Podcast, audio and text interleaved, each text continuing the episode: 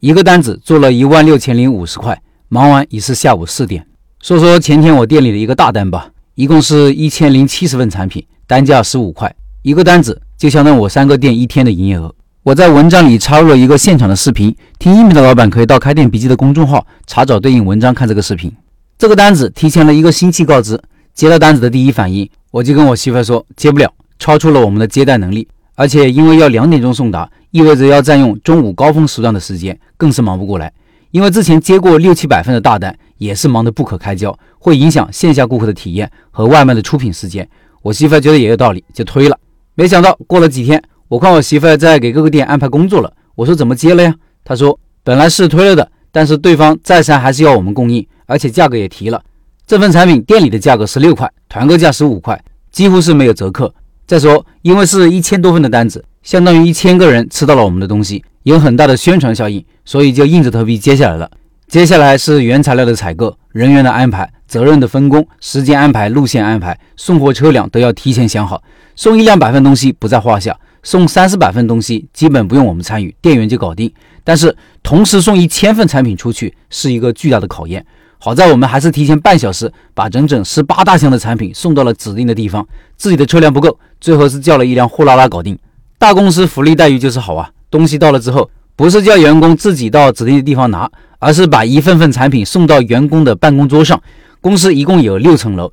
后勤部门的小姑娘是没法搞定这么多产品分发的，我们几个人还要留下来把产品一层层楼、一张张桌子分发下去。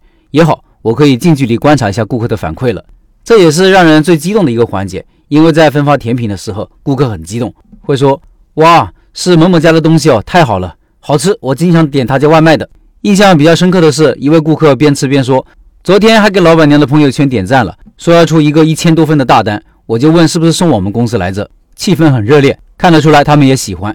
特别留意了一下，大家拿到产品之后，有大约五分之一的顾客当场拿出手机拍个照。我不知道他们后面是要发圈，还是要发到他们群里。一般来说，一个部门的人拿到东西以后，一般大家都停下手中的工作，边吃边聊，叽叽喳喳讨论着，气氛很热烈。总之，顾客记住了，而且感受到了不一样。看来我媳妇说的有宣传效应是没有错的。后来觉得有不足的地方，就是在分发产品的时候，应该再发一份产品介绍的单页。毕竟还有很多人没有吃过我们家东西，不知道我们还有哪些其他的产品。如果有产品介绍单页，可以最大限度的提高转化率。只可惜我们已经好几年没有印单页了。我觉得这种场合下，产品的介绍单页就很有用。有人可能会问，这种大单怎么来的呢？就是顾客推荐的。平时公司里有人吃到我们家东西觉得不错，就会推荐给他们的后勤部门。后勤部门的人有一部分工作就是负责员工的福利，给员工弄好吃好喝的。我们这单也是这么来的。如果说一个店的口碑有什么复利效应，这个也算一个吧。忙完这单已经是下午四点，赶紧去吃了个午饭。